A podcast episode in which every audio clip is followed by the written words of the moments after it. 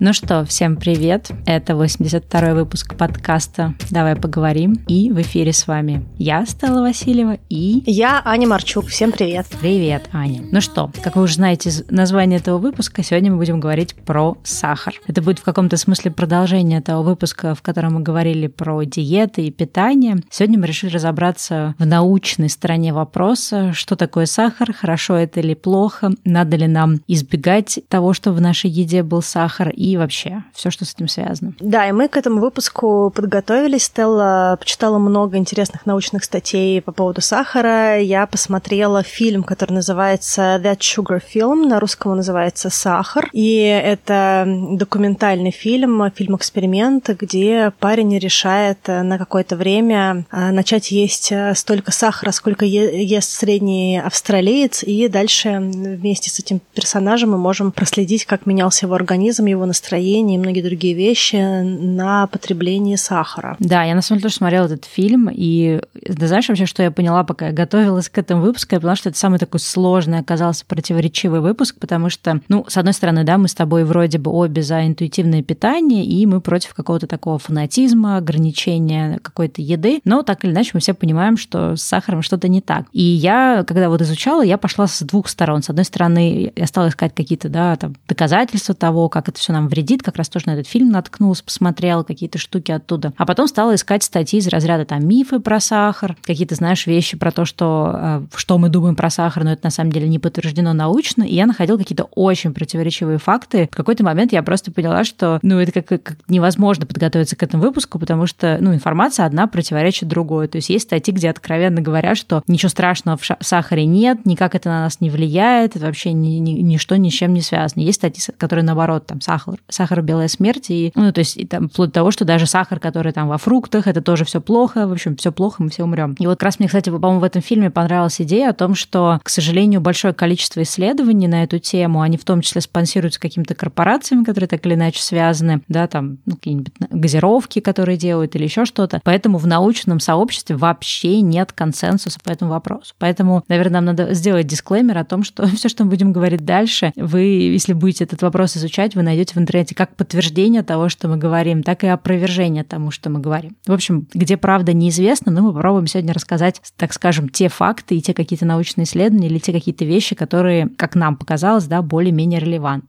Да, но я думаю, что тут есть предпосылки, связанные, в принципе, с американским устройством общества, потому что Америка — это страна лобби, и у них много было кукурузного лобби, у них много было сахарного лобби, до сих пор там табачное лобби, да, поэтому сахар — это такая большая индустрия, и кто был или жил в Америке, знаете, насколько сладкая еда в Штатах. И я помню, что даже какое-то время в Москве жил мой друг, пару месяцев, американец, и он сказал, что еда в России очень несладкая, что все те же там печеньки Oreo, да, там Oreo, они как будто бы без сахара, и вообще все конфеты, шоколадки, вафли, все это несладкое, потому что вот он привык к этому уровню сахара, который есть во всех американских продуктах. Да, к сожалению, это правда. То есть я очень многие штуки здесь, ну, вот есть такие типично американские какие-то вещи, не могу вообще пить, потому, ну, или есть, там, если это какая-то газировка, какие-то лимонады такие вот, ну, в которые, знаешь, в фастфудах, или как какие-нибудь сладкие булочки, залитые каким-то глазированным сахаром. То есть я прям не могу их есть, потому что, ну, то есть мне непривычно такое количество сахара. Я помню, что Джесси за 2 месяца в Москве похудел на 8 килограмм, при том, что он, ну, он прям такой в теле парень, он не ограничивал себя, то есть я видела, он постоянно наворачивал и хлеб, и всякие конфетки, и печеньки, то есть он достаточно много ел вредной еды, но при этом он все равно похудел, и для него это было, конечно, тоже шоком, что он вернется так, как будто бы он попал в Освенцим из России, вернется домой, как будто его пытали. Ничего, он там быстро отъест. Я в первую поездку в Америку, мне кажется, килограмм до 5 поправилась буквально, мне кажется, за 2 месяца. Ладно, давай переходить уже к каким-то фактам. Самый главный факт, который я где-то нашла и который меня очень удивил, это то, что если вы пойдете, да, в какой-нибудь супермаркет и проанализируете состав продуктов, которые там есть, да, содержат, не содержат они, например, сахар, даже если это какие-то неочевидные вещи, как, не знаю, там, кетчуп или еще что-то, там везде будет сахар. То есть 80% стандартных продуктов, ну, то есть если мы говорим, да, не о каком-то там модном таком зожном супермаркете, а обычный супермаркет, то 80% продуктов на полках, причем на всех полках, не только в разделе «сладкое», будут содержать так или иначе сахар. Да, и вообще забавно то, что очень много продуктов, которые считаются зожными даже, то есть не просто какие-то продукты типа кетчупа, которые априори вредные, или чипсы, а даже тот продукт, который считается зожным или считается таким вот полезным. Ну, типа гранола, какие-нибудь там мюсли. Да, да, гранола, мюсли, какие-то соки, на которых написано 100% сок или что-нибудь еще. Да, кстати, про соки тоже, наверное, для меня был самый большой шок, что вот все эти соки, которые в коробках, да, потому что я, кстати, помню тоже из детства, когда у нас появилось обилие всех вот этих соков, и мама моя стала покупать, ну, потому что это типа круто, да, здоровое питание, витамины, все дела, и потом только уже, когда я выросла, я поняла, что соки вот эти все в коробках, это просто супер зло. Да, мне, кстати, одна подружка нью-йоркская сказала, что она начала питаться правильно, решила заменить свое питание и решила каждое утро начинать с гранолы, и не поняла, почему она набрала вес через месяц, потому что очень много продуктов в супермаркетах содержит сахар, то есть это то, что называется скрытый сахар, то есть ты не ожидаешь, что в этом продукте даже гипотетически может быть сахар, а он там есть, да, какие-то колбасы, какие-то сыры пакетированные, соки, в соках очень много сахара, какие-то утренние завтраки для детей, хотя вроде... Йогурты вот эти, которые со вкусом, ну, там, с каким-нибудь, там, не знаю, с вкусом абрикоса, персика, что там бывает, они тоже все содержат очень много сахара. Я, кстати, нашла статистику, ну, она там отличается по странам, но в России тоже, ну, как бы не самая низкая, что в год в среднем люди съедают 36 килограмм сахара, ну, вот не только, да, того, который мы в чай кладем или в кофе кто-то кладет, а вообще, да, со всех этих продуктов. То есть, по сути, это примерно 40 ложек сахара в день. То есть я, например, ну, вот как и ты, наверное, да, тоже кофе уже привыкла тоже пить без сахара, и я такая думаю, так, куда эти 40 ложек втыкаются вообще, в какую еду? При том, что стандарты международные – это 9 ложек сахара для мужчины и 6 ложек сахара для женщины в день. И, в принципе, можно забить в калькулятор в Гугле и пересчитать, сколько это в граммах, для того, чтобы плюс-минус ориентироваться. Я помню, что когда я активно занималась всякими такими интенсивными тренировками, мне очень нравилась Джиллиан Майклс, и она говорила, что прежде всего, пока ты тренируешься и ты хочешь что-то сделать своим телом, read your labels. Типа, читайте этикетки на тех продуктах, которые вы потребляете, потому что вы даже не представляете, что вы едите. И это, вот, мне кажется, очень классный совет вообще с точки зрения потребления, и в том числе с точки зрения потребления сахара, потому что когда вы будете видеть, что вы покупаете, что в этих составах продуктов, то немножечко изменится ваша перспектива, ваш взгляд вообще на питание. Ну, кстати, с точки зрения сахара, да, я тоже, мне кажется, примерно так же начинала свой путь какой-то вот в мир вот этого всей питания здорового, еще чего-то, когда я еще очень активно этим всем увлекалась. И я тоже смотрела упаковки, и вплоть до того, что ты можешь, например, купить такой соус какой-нибудь, и, ну, там, не знаю, какую-нибудь заправку, да, для салата, вот такую и другую, и ты смотришь, и, ну, примерно это один и тот же, да, по сути, продукт, да, может быть, совершенно разное, как бы, количество сахара, то есть мало того, что есть сахар какой-то скрытый в каких-то вещах, типа кетчупа или каких-то соусов или еще чего-то, то есть еще и, конечно, различия от производителя. А я, кстати, в свое время на эту тему читала прикольную книжку, сейчас найду, как она по-английски называлась. По-русски ее, кстати, дурацко перевели, по-русски ее перевели как «Конец обжорству», ну, как у нас...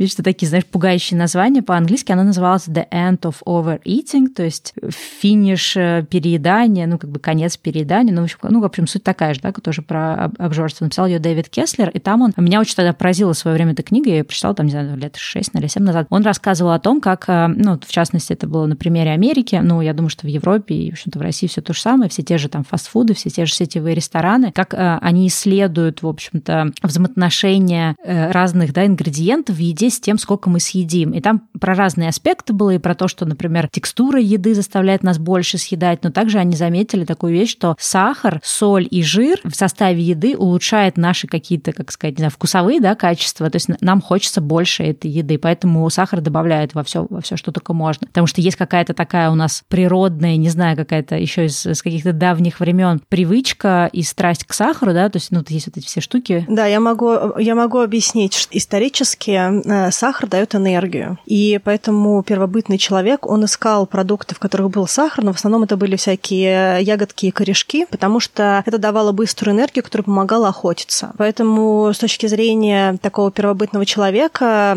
сахар был важным элементом. Фактически он в голове человека линковался с выживанием. Поэтому у нас есть вот эта вот природная зависимость какая-то, ну даже не зависимость, а природное стремление потреблять этот сахар. Потребность, да. Да, поэтому это, в принципе, логично. Другой момент, что сахар, который потребляли первобытные люди, сильно отличается от рафинированного сахара, который есть сейчас, и, да, и количество сахара, который есть сейчас. Для меня был шок, когда я тоже смотрела этот фильм про сахар, что есть иллюзия, что фруктоза или какие-то другие сахара, они каким-то образом такой вот безопасный сахар, но на самом деле это не так. И как раз одна из проблем, почему так много ожирений или каких-то заболеваний, связанных с сахаром, в том, что люди решили, что фруктоза – это способ избежать вредного продукта, и начали везде нахлобучивать фруктозу в разных продуктах, и это просто усугубило проблему, потому что сахар изначально нам нужен, потому что на него реагирует инсулин, а инсулин реагирует на глюкозу, то есть он реагирует не на фруктозу, а на глюкозу, то есть это вообще холостой сахар, который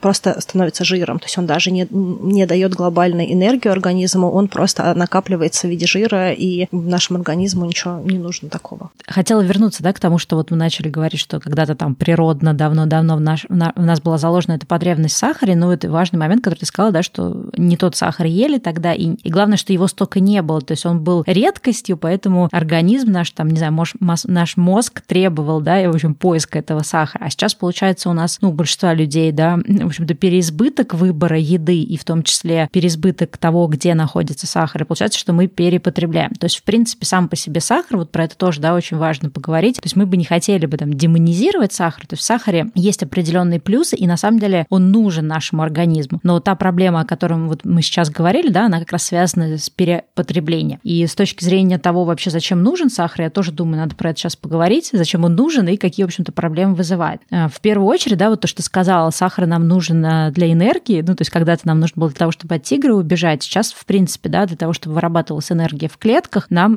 нужна глюкоза. В первую очередь это мозг. Где-то я читала какую-то такую статистику, что 1/2 всего сахара, который мы, ну, вот должны потреблять, да, той нормы, она идет в мозг. То есть, в принципе, если человек занимается особенно каким-то интеллектуальным трудом, не знаю, учится, что-то там программирует, решает задачки, пытается там прочитать какую-то сложную информацию, то ему нужен обязательно сахар. То есть те люди, которые, наоборот, сторонятся сахара, с сумасшествием там смотрят на все этикетки, избегают всего, да, сладкого, то на самом деле это не очень хорошо, потому что мозгу нужно где-то брать эту энергию. Я, кстати, по себе замечала, что если я долго работаю там за компьютером, да, ну, условно говоря, весь день, например, сижу, там что-то такое сложное делаю, то я как раз наоборот как-то специально всегда себе какие-то готовлю снеки, в том числе что-то сладкое, для того, чтобы подпитывать мозг, потому что иногда, мне кажется, у меня бывает такое, что я встаю более уставшей, чем если я время от времени какие-то снеки. Но тут опять как бы встает вопрос о том, чтобы это делать в меру какой-то такой, не знаю, ну не то чтобы в меру нормы, но, в общем-то, не увлекаться, что называется. Конечно, и есть и плюсы и у сахара, и, в принципе, мне кажется, что у большинства продуктов, которые мы потребляем, есть какая-то ценность для нас, как минимум иногда эмоциональная ценность. Вопрос, конечно, всегда в лимитах, но... Я, кстати, даже где-то читала какую-то такую статистику, что люди, у которые, ну вот, недостаточно, да, недополучают сахара, у них, на самом деле, проблемы с вниманием, с памятью, ну, с какими-то, да, вот этими когнитивными функциями, не знаю, как по-русски это называется, умственные функции, и даже может развиваться деменция. Так что совсем прям избегать сахара нехорошо. Ну, давай еще также как-то перечислим, может быть, в чем вообще проблема, собственно, с сахаром, ну, особенно с избыточным. Из того, что я поняла, что сахар заставляет тебя чувствовать более голодным, то есть если ты перепотребляешь сахар, и ты как бы подсажен, да, на него, то ты будешь в целом еды съедать больше, чем если бы у тебя было бы более как-то нормализовано потребление сахара. Да, и это первое. Второе, то, что сахар вызывает сильные качки настроения. Даже есть есть в английском языке такое выражение, называется sugar high. Это когда ты такой весь приподнятый иногда до состояния, когда такой джамп, и когда ты становишься немножечко дерганым. И вот sugar high, оно может быть радостное, когда ты как трехлетний ребенок скачешь по всей квартире, запрыгиваешь на стол, потом со стола на диван, там такие прям дикие какие-то радости. И сразу за таким состоянием потом идет сильнейший откат. То есть поэтому иногда сравнивают потребление сахара с каким-то приемом сильного наркотика, потому что для организма с точки зрения тех гормонов, которые стимулируют сахар, это сродни потреблению наркотика или каких-то других веществ, там алкоголя, еще чего. Но минус в том, что эти качели, то есть ты сейчас радостно, через минуту уже нет. Да, я еще, кстати, тоже, отчасти привязана к этим качелям, отдельный тоже пункт про то, что если у тебя, начинают эти сахарные качели, или не знаю, как их правильно назвать, что у тебя меньше желания вообще какую-то активность совершать, то есть ты становишься более ленивым, менее таким, легким на подъем, и в том числе даже, например, с точки зрения спорта, да, то есть наоборот, вроде кажется, тебе надо больше заниматься спортом, да, если ты там особенно какие-то у тебя есть там цели по улучшению, своего там здоровья, тела и прочего, а если ты если у тебя перепотребление сахара, тебе наоборот это все становится прям в тягость, и ты не можешь себя заставить, то есть такой еще тоже есть интересный факт. Да, еще один момент, что когда потребляешь очень много сахара, организм не может фокусироваться, то есть он теряет концентрацию, и вроде как кажется, что на сахаре наоборот у нас пришла энергия, мы можем делать, но эта энергия, она такая немножечко рассеянная, ты не можешь фокусироваться на одной вещи, ты можешь выпадать из диалога, то есть стимулы эти сахарные, они очень дают неясное сознание. Да, еще, самый вообще главный минус, в общем-то, про который тоже можно поговорить, это набора веса, потому что, кстати, как раз в фильме, да, в этом, который ты приводила, That Sugar, как по-русски его перевели, сахар, наверное, так и перевели. Да, и там как раз был очень интересный эксперимент, что этот парень, австралиец, что он начал вводить в свой, соответственно, рацион, так, он до этого был на ЗОЖе, да, на каком-то таком более-менее здоровом питании, таком как спортивном, здоровом, я так понимаю, и он стал вводить больше сахара, чтобы есть то, сколько есть там среднестатистический австралиец. И было очень интересно, что он говорил о том, что он начал набирать вес, при том, что он считал калории, и калории у него были те же. То есть по количеству калорий вроде бы он не перенабирал, но вот именно из-за того, что он заменил одни калории, условно назовем их более здоровыми, на именно сахарные калории, у него пошел резко набор веса. Это парень, здоровый парень, который, как Стелла сказала, на более-менее правильном питании, он решил сделать эксперимент, который длится 2 месяца. Он решил есть столько сахара, сколько ест среднестатистический человек, как раз эти 40 ложек чайных сахара в день. И первые 15 дней он не ел никакого сахара прям отдельного, рафинированного, и не ел конфетки и шоколадки или газировки не пил. Он пил и ел те продукты, в которых был скрытый сахар. Это то, что мы говорили, какие-то утренние хлопья, гранолы, пакетированные соки. Всякие маринованные штуки, консервы всякие. Там, условно говоря, если ты покупаешь какие-нибудь консервированные, кукурузу, там тоже есть сахар. Какой-нибудь тунец или что-нибудь еще, да, то есть, бобы, там прочее. То есть он просто фактически ел ту еду, которую люди всегда едят, но не считают, что на упаковке. То есть не свою готовил, а то, что в магазине продается. И это были первые его 15 дней. За эти 15 дней он набрал в весе 3 килограмма за первые 12 дней без конфет и газировки, только такая условно полезная еда, и несколько сантиметров в талии. У него появился, плюс его везде замеряли, по здоровью на старте эксперимента, и он все это делал под контролем врачей. То есть они постоянно собирали его метрики раз в какое-то время. И у него появился висцеральный жир, жир в области живота, жир в внутренних органах. И это уже случилось в первые 2 недели. Он заметил, что у него начались серьезнейшие скачки настроения, он был то радостный, то грустный, он постоянно уставал, при том, что он ел те же самые калории, которые он ел всегда, ему не хватало. То есть у него было ощущение, что он все время голодный, и что еще нужно еще продукта, что он не наедается. У него терялась концентрация, его жена говорит, что я с ним разговариваю, вижу, что он постоянно уводится, что он что такого с ним раньше никогда не было, что он разговаривает, а как будто он вообще не здесь. И было очень много тревоги, то есть у него начала появляться тревога. Через 2 недели он подключил рафинированный сахар, то есть уже конкретно тот сахар, который человек кладет прям сам осознанно, да, допустим, сахар в чай, в кофе, в какие-то продукты приготовки. И всего за месяц он набрал 7 сантиметров в талии и 5 килограмм. Подожди, это вот на той неделе он, когда он, ну, то есть ему нужно было там определенное количество сахара съедать, и когда он заменял еду на сахар, это вот это была неделя или следующая? Да, то есть там была какая-то смешная такая история, что, например, ему там нужно съесть, он хочет съесть мороженое, к примеру, да, и вот он смотрит, сколько в мороженом сахара, и вместо того, чтобы съесть мороженое, съедает вот это количество сахара. Там хочет съесть какой-нибудь, не знаю, сэндвич в фастфуде, ну или просто, да, какой-то вот там, не знаю, из какого-то киоска, смотрит, сколько в таком сэндвиче сахара, и вместо этого ест. Потом он хотел какой-то газировки, и он туда, или это была какая-то спортивная вода, ну, в общем, что-то он там пытался выпить, и посмотрел, сколько сахара, налил воду, выпил это, и такое у него было выражение лица, типа, что это я вообще ем? Да, он просто ходил везде с пакетом белого сахара. Это была 3-4 неделя. Потом и за месяц он набрал 5 килограмм, 7 сантиметров талии.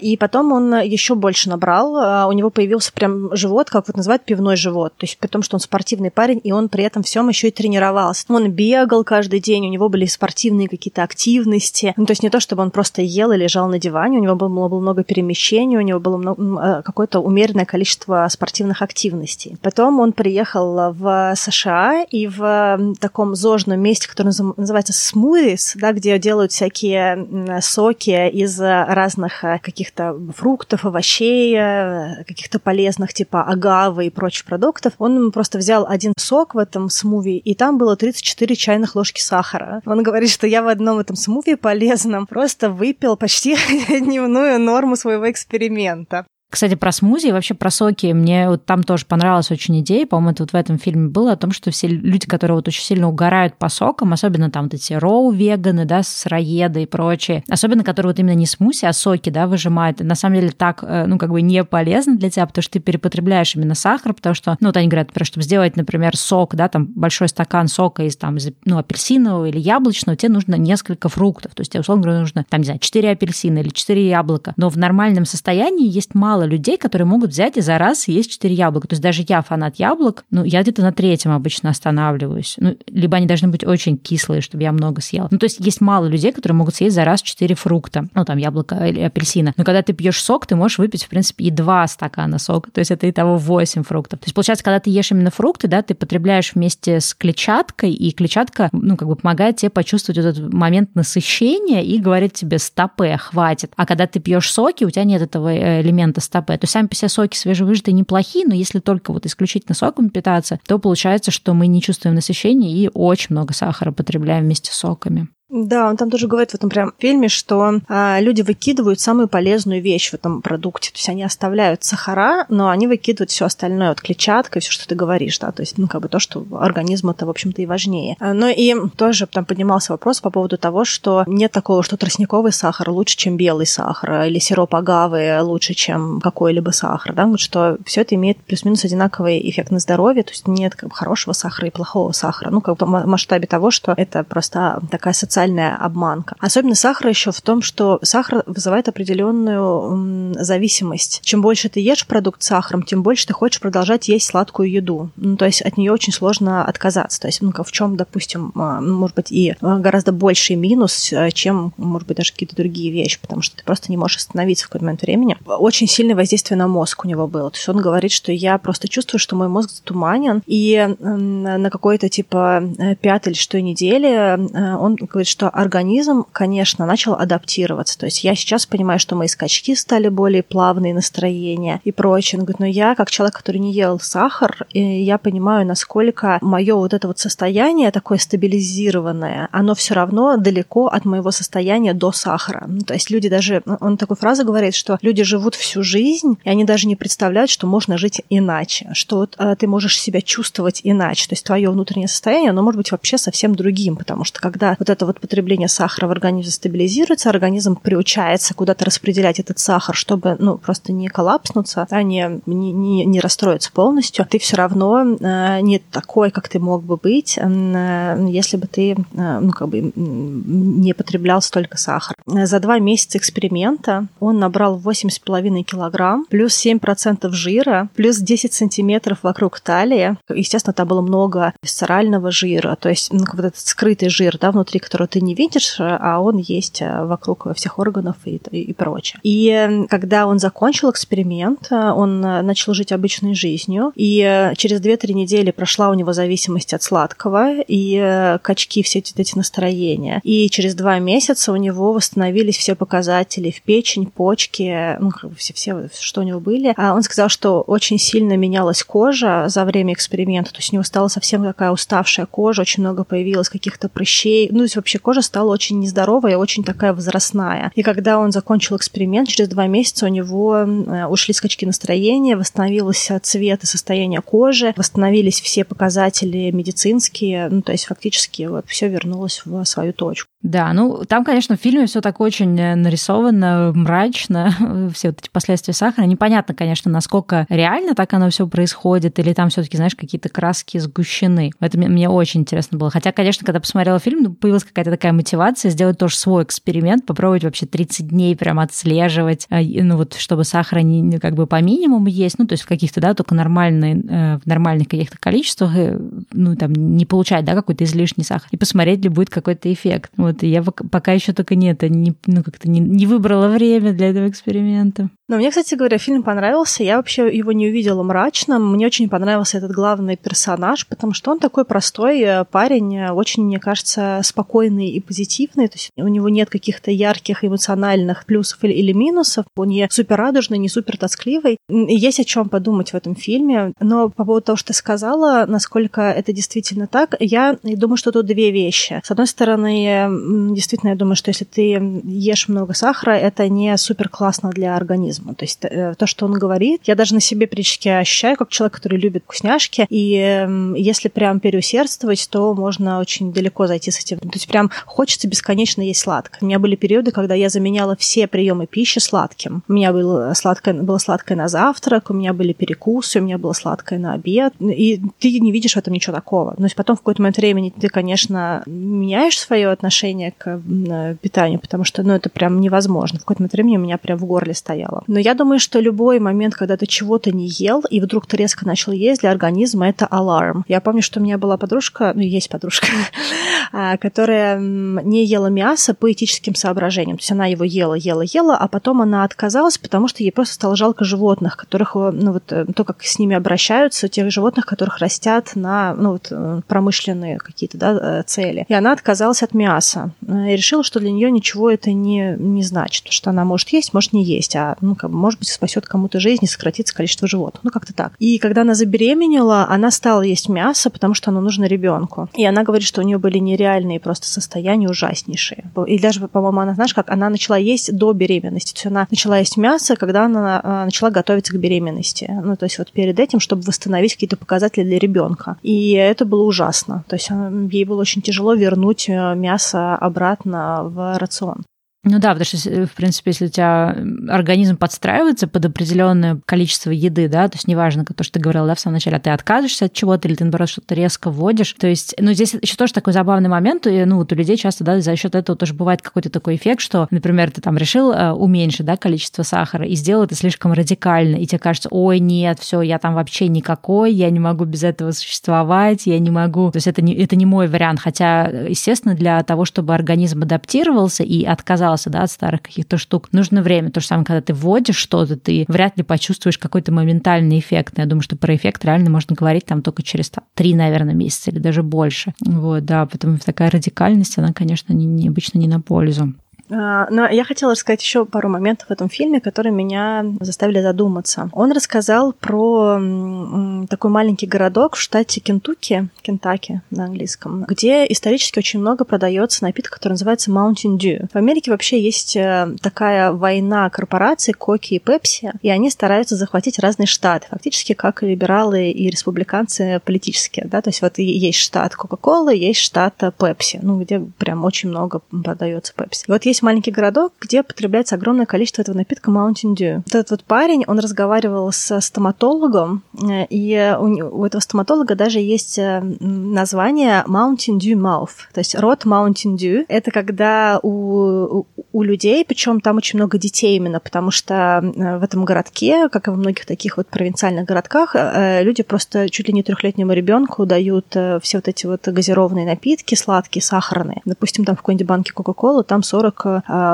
грамм сахара, да, то есть огромное количество. И дают прям маленьким детям все эти газированные напитки. И вот он говорит, что я лечу детей, у некоторых Mountain Dew mouth, рот Mountain Dew. Это зубы, которые коричневые и гнилые с ужасным кариесом. То есть это уже даже не кариес, а это просто... То есть там он показывал этих детей в видео, это просто дети, у которых зубы неровные, а они просто со всех сторон как будто сгоревшие, да, то есть вот это коричневые, сгнившие зубы. И парень там один, которому лет, наверное, 13, он говорит, что я пью 12 банок Mountain Dew в день. И это типа какая-то плюс-минус стандартная, то есть у нас полно этих банок, у нас все пьют, там мой младший брат 3-летний, он пьет типа 6 банок, ну как-то вот так вот. И это прям супер страшно, то есть когда ты понимаешь, что это люди, которые потребляли очень большое количество сахара и потребляют ежедневно, что у них просто фактически сгорел рот. А мне больше понравилось, там вот они рассказывали про австралийских аборигенов, про то, что там, ну, то есть как-то и так исторически сложилось, что раньше вот эти, да, аборигены особо не потребляли в своей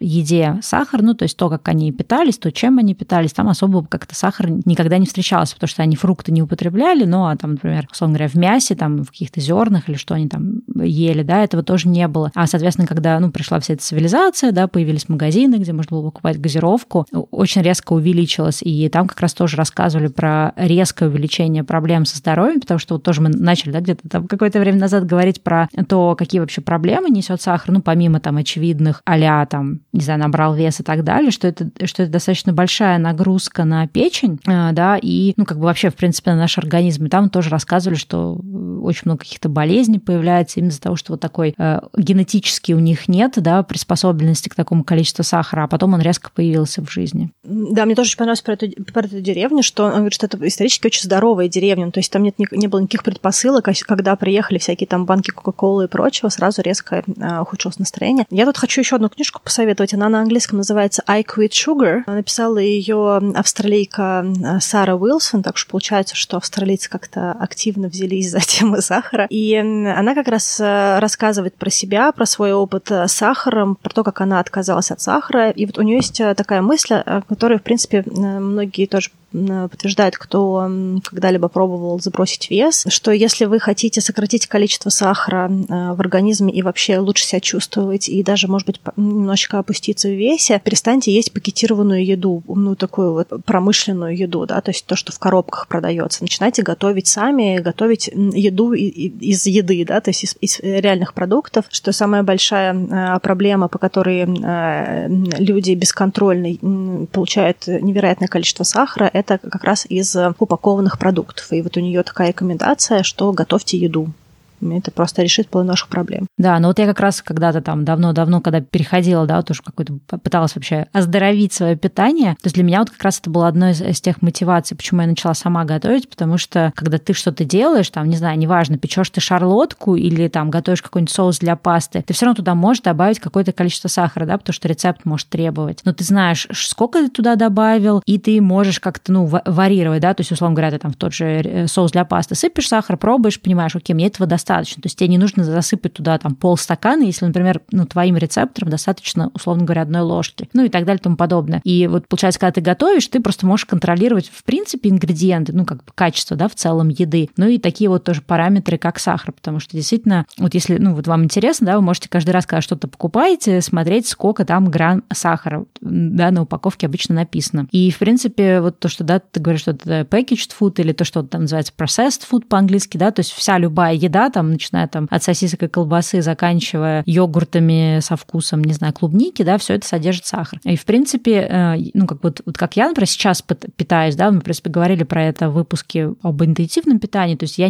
конечно, не хожу, не читаю там упаковки, не измеряю, какое количество сахара, условно говоря, да, я съедаю, то есть если иногда в какой-то еде будет сахар, ну, будет и будет. Но мне кажется, за счет того, что мы очень много готовим дома, ну, и, соответственно, мы понимаем, да, что, ну, что попадает, в общем-то, в нашу еду в меньшей большей степени покупаем какие-то полуфабрикаты, это очень прям редко. Даже какие-то соусы тоже редко покупаем, то есть очень много всего делаем. Ну и какие-то такие стандартные вещи, там типа майонеза, не знаю, кетчуп, мы как бы особо не едим. И получается, что, в принципе, я думаю, что у нас плюс-минус более-менее нормальное количество вот именно сахара потребляется, да, то есть, получается, мы сахар в основном потребляем со сладким, потому что вот тоже одна из каких-то таких вот основных идей с точки зрения сахара, что не надо фанатично полностью от него отказываться, не надо ходить там замерять, да, и записывать себе на листочек, сколько ты сахара съел, но надо просто быть более осознанным, в какой еде его содержится слишком много, ну и совершать как бы каждый раз выбор какой-то разумный, да, если ситуация позволяет, в сторону той еды, где не так много сахара, или там готовить самим. И также тоже есть такая вроде информация, опять же, не знаю, как мы уже говорили, да, в консенсуса в научной среде нет, но говорится о том, что вот натуральный сахар, то есть, условно говоря, когда ты там ешь банан, не знаю, там яблоко сладкое, там, не знаю, там в тыкве тоже, да, в принципе, высокий гликемический индекс. То есть, когда ты ешь эти продукты, как бы считается, что вот такой вот натуральный, естественный, ну, как бы, то есть, естественно образующийся сахар в еде, он, как бы, как сказать, вот когда ты его ешь, он лучше посылает тебе сигналы о том, что уже достаточно, а вот весь вот этот вот скрытый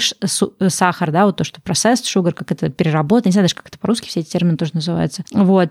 Соответственно, вот этот сахар как бы не посылает тебе сигналы сытости и сигналы о том, что стопе достаточно. Вот такую тоже я вещь слышала. Поэтому в этом смысле вот то, что ты приводил, да, пример там начинать готовить, и в принципе есть такая вот концепция пытаться whole foods, ну то есть как-то пытаться питаться, короче, нормальной, настоящей, натуральной едой. Здесь как бы именно речь не про органик идет, а именно про то, что ты ешь натуральные продукты, а не переработанные. Ну, по крайней мере, максимально стараешься это делать. А я хотела еще сказать пару слов по поводу сахарозаменителей, потому что когда есть такая взаимосвязь, когда человек решает отказаться от сахара, он выбирает всякие стевия или что-то со аспартамом, и там, допустим, я не буду пить кока-колу, я куплю кока-колу зиро или там что там, как это все называется, там лайт, и что это сильно хуже, чем просто даже сахар, потому что это дает очень сильный обман для организма, но помимо того, что он все равно дает эффекты, допустим, на зубы или на какие-то еще, да, то есть от того, что это сахарозаменитель, он также влияет на какие-то вещи. Но в чем основная его проблема, этого сахарозаменителя, что он дает ложный сигнал организму, что в организм попал сахар, а сахар не попал в организм. Но, тем не менее, когда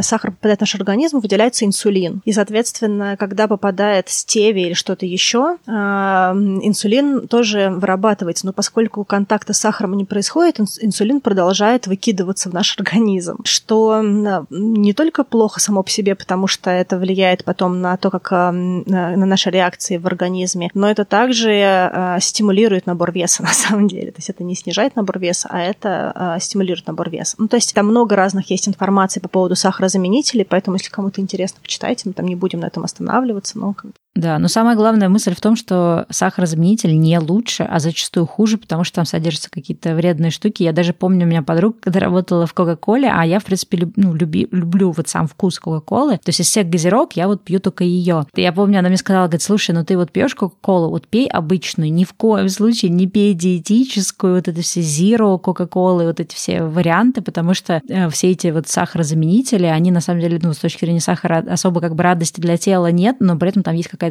другая химоза, которая вообще супер тоже не полезна, поэтому если уж пить зло, то пей обычную красную Кока-Колу. Да, а я хотела сказать еще, что люди часто мерят в продукты, особенно кто садится на диеты, смотрят гликемический индекс продуктов, то есть там типа бананы много, яблочко мало, ну, условно говоря, да, там, или там постная какая-нибудь грудинка там и прочее. Но, во-первых, есть два показателя, есть гликемический индекс у продуктов, а также есть еще понятие инсулиновый индекс, который разработала одна тоже австралийка в 90-х годах. Она как раз говорит о том, что есть индекс по продуктам с точки зрения выработки инсулина на этих продуктах, особенно важно для людей, у которых есть диабет, но глобально на всех, кто хочет как-то, условно говоря, управлять, если вообще есть такой запрос, продуктами для того, чтобы как-то снижать уровень вредного сахара. И там есть, вот, в общем-то, то есть и один и другой индекс можно смотреть, опять-таки, для тех, кто любит заморачиваться. Да, лучше вообще, конечно, никакие индексы не смотреть, потому что к добру это не приводит. Про то, что ты вот сейчас привела про гликемический индекс, да, я помню тоже, когда все это тоже изучила, и такая,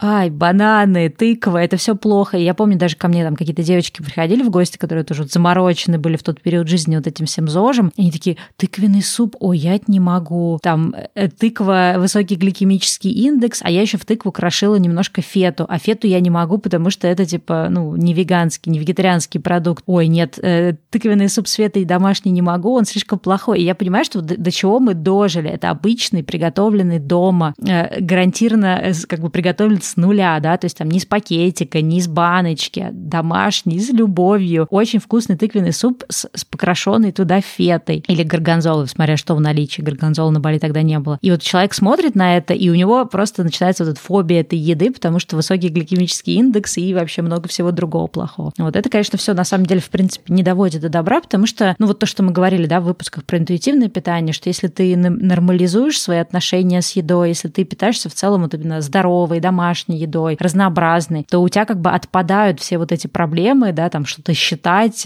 выискивать там список ингредиентов. То есть если ты более-менее совершаешь выбор в пользу здоровой или домашней еды, то обычно плюс-минус у тебя все выравнивается со временем. То есть даже если где-то там ты в какой-то день захотел съесть, не знаю, полтортика, то при нормальном отношении с едой эти полтортика никак не скажутся ни на здоровье, ни на весе, ни на чем. Я хочу тебе сказать, как человек, который в какой-то момент времени управлял потреблением сладкого, ну, когда вот я работала над своим телом, я помню, что был момент, когда я просто не смогла, то есть вот из полутортика еще нужно съесть, потому что когда ты начинаешь меньше есть сладкого, я сейчас не говорю про отказ тотальный от сладкого, потому что я не отказывалась от сладкого, я все равно все ела, но я чуть-чуть больше управляла, наверное, количествами, что ли, или хотя бы какими-то рационами потребления, и там были много других продуктов, и не только сладкое. Я помню, что я не смогла есть, да, то есть, вот, допустим, сейчас я, при том, что раньше я любила всякие газированные напитки, я, допустим, не могу пить кока-колу, потому что у меня ощущение, что она мне просто глаза вырывает, то есть там так сладко, когда уже невкусно, ну вот для меня, да, потому что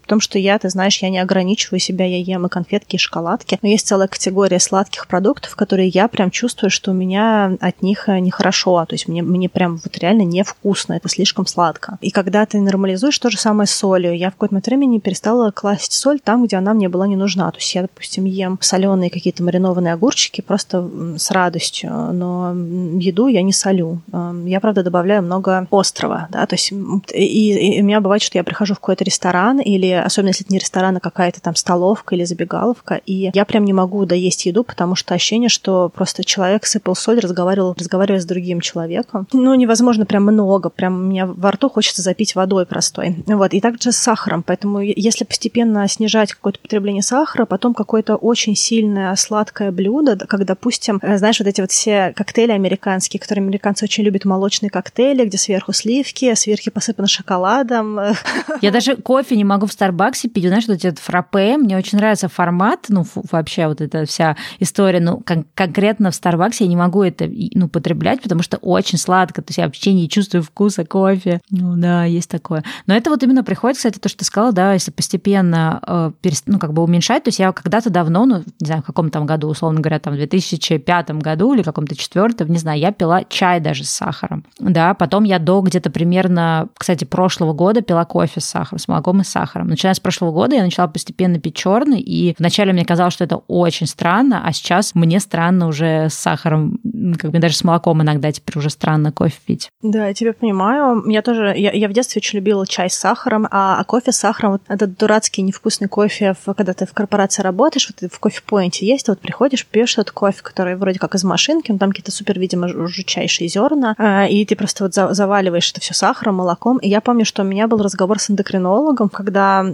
тоже это было типа а-ля год 2015, когда она мне говорит, как ты питаешься? Я говорю, я вообще нормально питаюсь, то есть я не накидываюсь на еду, то есть у меня не так много еды. Она говорит, ну как бы не может такого быть. Расскажи, что вообще у тебя происходит, что ты ешь, вот как твой день выглядит. И я начинаю рассказывать все, что у меня происходит. И оказывается, что я пью 8 кружек кофе с молоком и сахаром в офисе. Она берет бумажку, начинает мне рисовать. Кстати говоря, прикольно, что вот в этом фильме «Сахар», там тоже эндокринолог рисовал этому парню. Не знаю, может быть, моя женщина, да, может быть, она тоже посмотрела фильм тогда, потому что это, ну, как бы тоже был 2015, что ли, год. Она мне прям нарисовала, она говорит, ну, смотри, когда ты пьешь свой кофе с молоком и сахаром, на сахар реагирует инсулин, то есть ты выпила сахар, а еще, кстати говоря, про сахар важный момент, кстати говоря, мы не сказали, сахар сахар гораздо быстрее усваивается из напитков, чем из еды. Поэтому, если вы, допустим, выбираете съесть тортик или выпить, допустим, газированный сладкий напиток, типа Кока-Кола, Пепси, Mountain Dew и что-то еще, то лучше съесть тортик. Ну вот, ты только что изменила мой мир. Этой крупицы информации у меня не было. А, да? Я плохо подготовилась.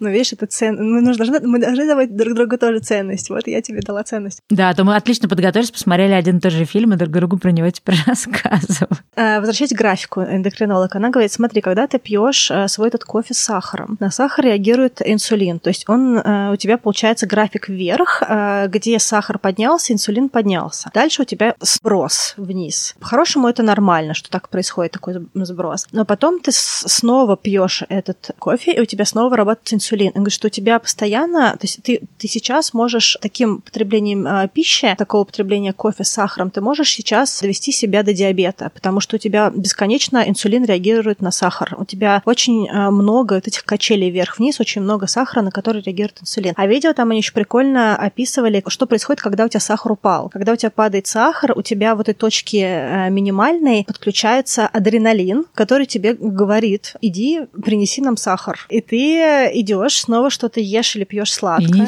И несёшь, да, такой послушный, там как бы good boy. А вот хорошая девочка, хорошая девочка, плохой мальчик. Хорошая девочка, хороший мальчик, ешь, пьешь свой сахар, выделяется инсулин, потом он у тебя все это обваливается, а тебе снова адреналин говорит, нам нужен сахар, ты снова идешь, ешь этот сахар, и у тебя получается такая штука, которая в итоге потом приводит тебя к тревоге, да, к тревожным состояниям, да, потому что тревога такое непонятное слово, как будто бы ничего такого серьезного, да, вот anxiety, да, то, что на английском называется. И даже вот в этом фильме они говорят, что как крайняя точка вот этого вот anxiety — это панические расстройства. То есть ты можешь, в принципе, питанием довести себя как будто бы до панических расстройств. Это, из серии, вот прям это по фильму, я за это не могу ручаться, это я просто пересказываю фильм, да, возможно, это не так, может быть, медики считают иначе, но вот в фильме такая штука. И я тогда прям серьезно задумалась, я тогда перестала класть как раз сахар в кофе и, в принципе, снизила количество кружек, потому что мне очень не хотелось довести себя до диабета тем, что я пью плохой кофе в офисе между конфколами и встречами.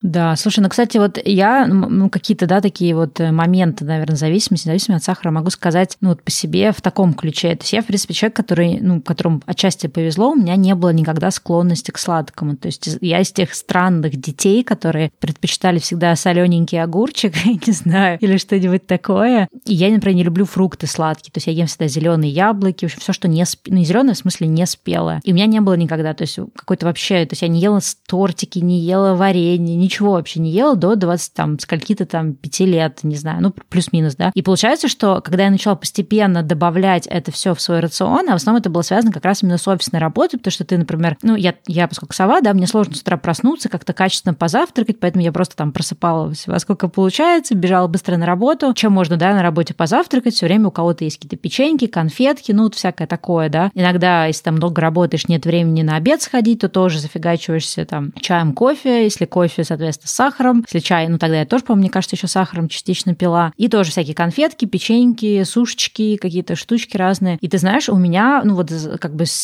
развилась какая-то потребность в сладком, которой вообще не было 25 лет моей жизни. То есть, я вообще не ела. И сейчас я тоже замечаю, что у меня бывают какие-то периоды жизни, когда я вообще не ем сладкого. Опять же, я, например, разделяю, кстати, зависимость от, в себе конкретно, да, от искусственного сахара натурального. То есть у меня бывают периоды, когда я могу есть очень много фруктов, когда я ем всякие сухофрукты, да, в которых тоже, естественно, содержится сахар, но мне совершенно ок, то есть я это ем в каких-то нормальных, каких-то пределах. А потом у меня начинаются периоды, когда мы начинаем покупать, Сан-Пеллегрино мы очень любим, Сан-Пеллегрино, это то, что называется есть итальянская газировка. Вот это все мы начинаем покупать, потом начинаются какие-то печеньки, там еще что-то, и я понимаю, что я один месяц вообще ничего этого не ела, и мне даже не хотелось, то есть у меня не было даже желания купить. Доходит до других каких-то месяцев, когда мы просто сидим дома и такие, так, пойдем в супермаркет, купим каких-нибудь, и просто идем обратно там с 3 какими-то коробками печенек. Для меня это, конечно, очень странно и заметно, как это волнами происходит. Да, у меня тоже такое бывает. Я помню, что еще, тоже по поводу моего потребления сладкого, мне как-то подружка сказала, Я не ем сладкое, как ты, потому что у тебя прям есть отдельная полка для сладкого на кухне, у тебя прям это целая категория продуктов. Он говорит, у меня, в принципе, то есть я могу что-то иногда съесть, а у тебя прям для этого есть категория. И я поняла, что у меня есть очень такая зацикленная вещь, я не знаю, возможно, она... Ну, я вообще считаю, что все идет из того, как мы привыкли, то есть мы все обученные существа, то есть я знаю детей, которые безумно любят брокколи, потому что они как-то с детства, вот этот брокколи везде был, и они едят брокколи, да, то есть вот...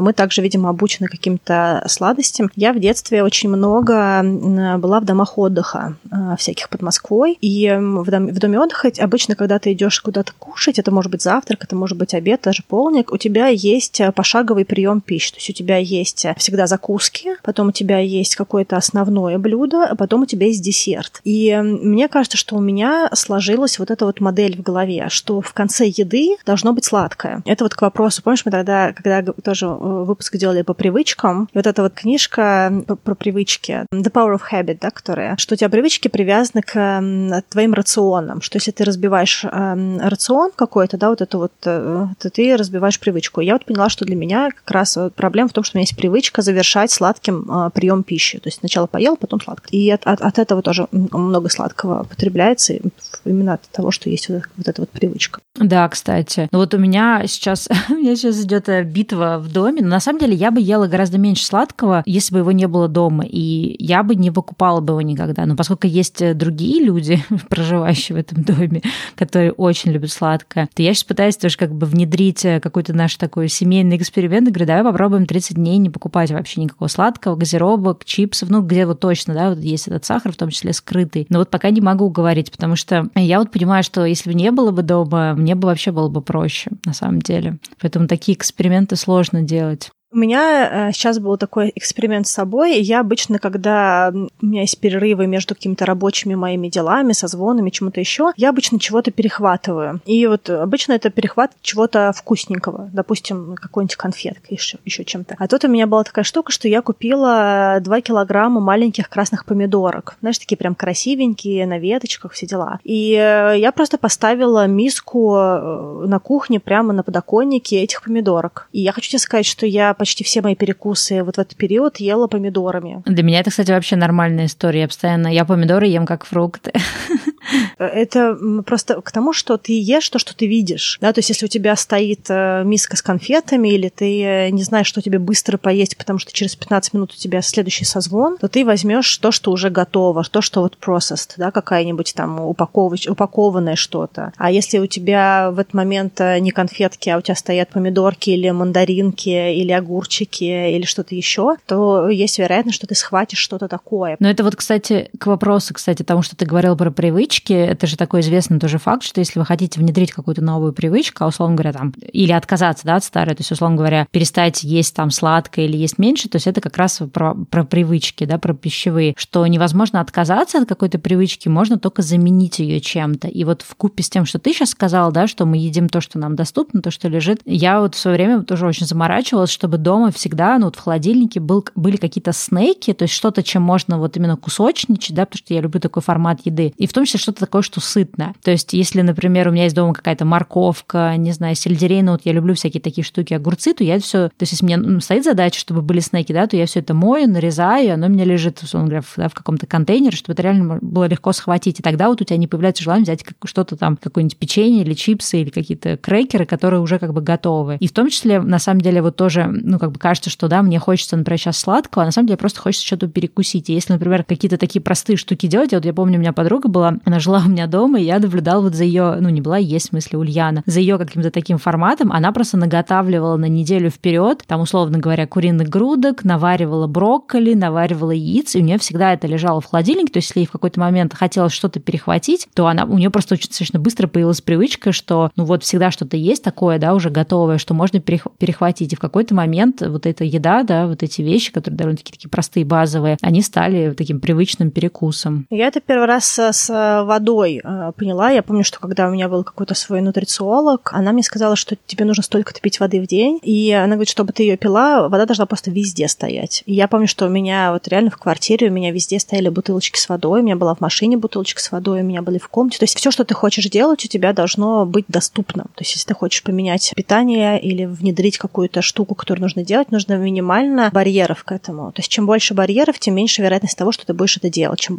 больше, ну, как бы доступности, тем быстрее эта привычка у тебя укоренится. А еще мне, кстати говоря, понравилось в этом фильме вот про сахар, что он по деньгам тратил одни и те же суммы, что вот не только у него были одни и те же калории, когда он ел много вредной еды и полезной, и эта полезная еда давала больше эффекта, но даже по деньгам он тратил ту же сумму, но только на нормальную еду, на которую он мог готовить и есть, и которая давала ему много каких-то полезных свойств, да, и давала силы, энергии организму, не быстро вот этого сахара, который среагировал, а потом дропнул тебя вниз полностью, так как будто ты не ел месяц. И это те же самые деньги. Тоже очень круто.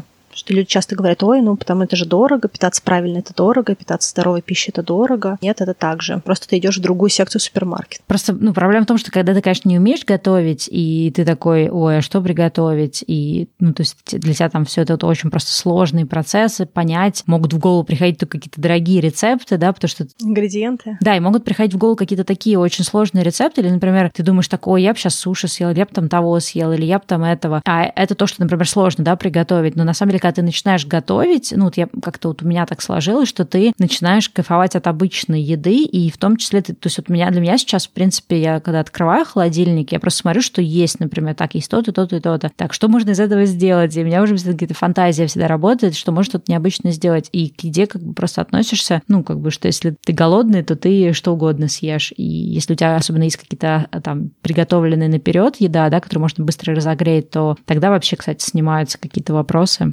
всякие разные сложности с едой. Да, но у меня еще есть пара советов по поводу того, как сократить сахар. Давай, я думаю, что на этом будем сокращать этот эпизод. Первое, если вы хотите есть очень много сладкого, начните лучше спать, то есть есть вероятность, что вы не досыпаете. У нас, кстати говоря, было 2 выпуска про сон, и мы там подробно расписывали, почему сон важен. И одна из причин, почему сон важен, потому что если вы не досыпаете, то ваш организм требует больше глюкозы, чтобы существовать, поэтому он ее запрашивает. Если вы будете спать лучше, то вам нужно будет меньше глюкозы, чтобы поддерживать организм на плаву. Это первое. Второе, как Стелла сказала, сахар – это тот ингредиент, который делает вкус еды ярче. Почему люди любят сахар?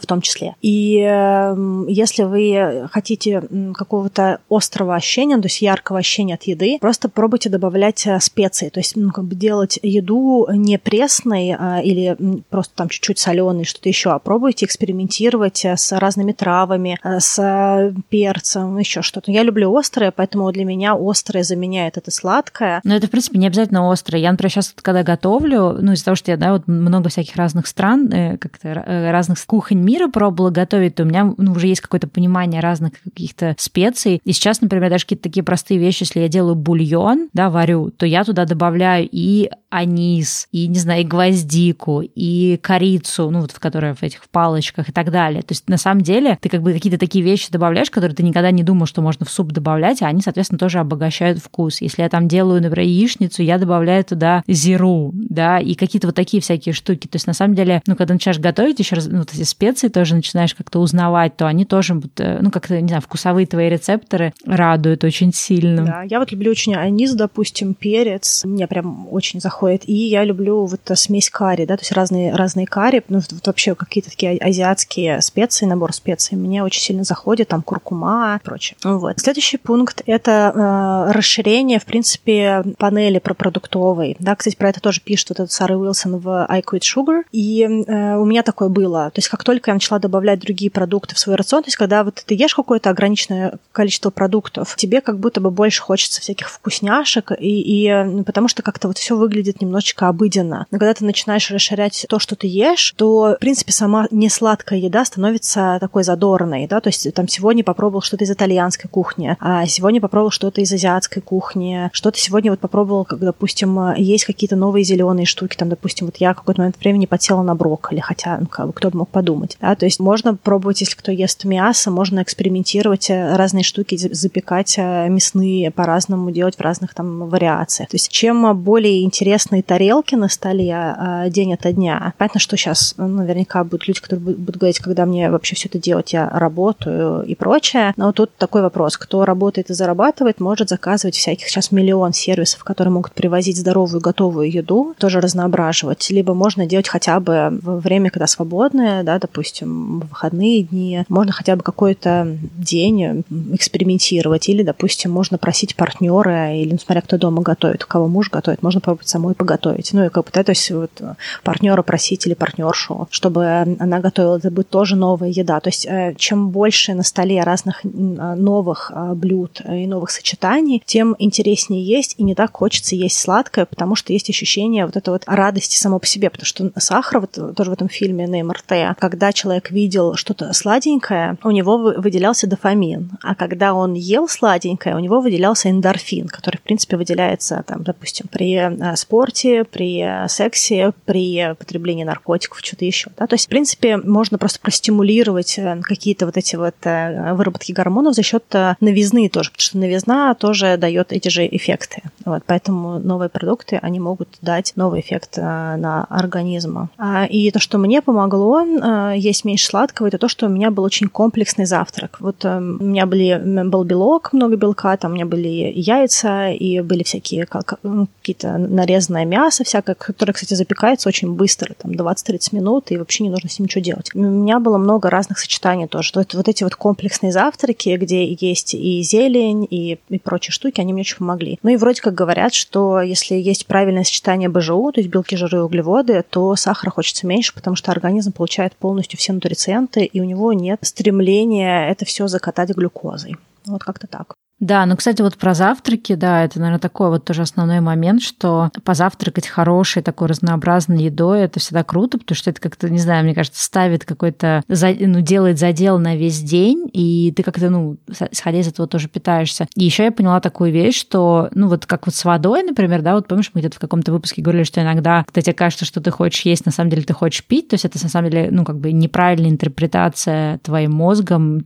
ощущения жажды. И то же самое иногда бывает со сладким, вот у меня, по крайней мере, у меня такое ощущение, что что-то хочется, что-то такого, да, хотя я понимаю, что на самом деле просто уже наступил момент, когда надо просто сесть и поесть, и что если я поем, то у меня как бы закроется вот это окно желания со сладким, это у меня, по крайней мере, потому что у меня нет, например, привычки после еды, да, есть сладкое. А еще, кстати, про сладкое я слышала, что если есть какая-то такая постоянная тяга к сладкому, то, возможно, не хватает магния. Не знаю, ты вот про это что-нибудь изучала? Я пью магний периодически, потому что я также пью очень много кофе, и считается, что кофе вымывает магний и мешает сну. Вот поэтому у меня есть периодические курсы магния, которые пропиваю. Но да, я тоже слышала, что иногда потребность в сладком связана не с потребностью в сладком, а в том, что не хватает каких-то конкретных нутрициентов. То есть, что организм берет. То есть, каких не помню, но сама взаимосвязь звучит логично, да. То есть, для меня, с точки зрения начитанности, то есть, я слышала, что есть что-то такое.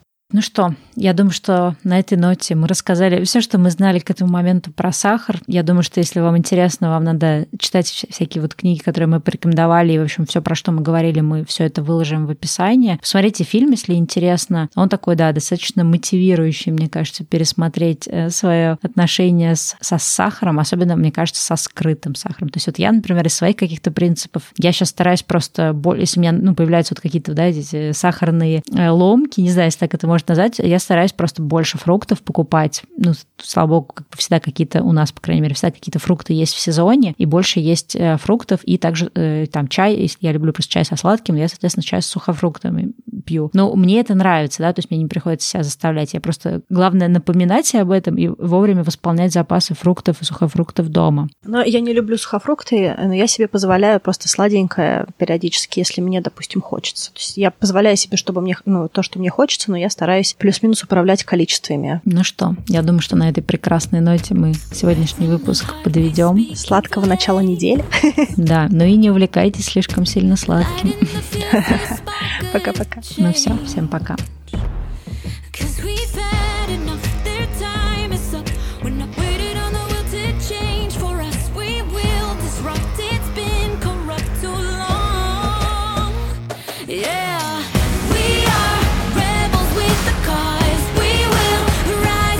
It's all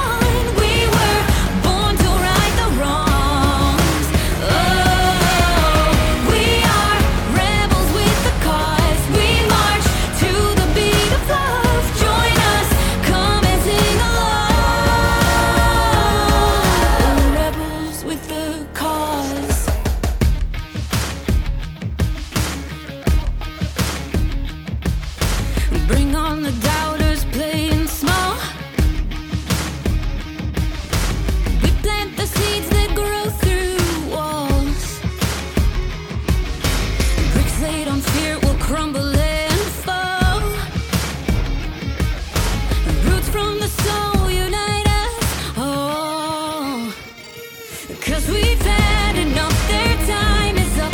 We're not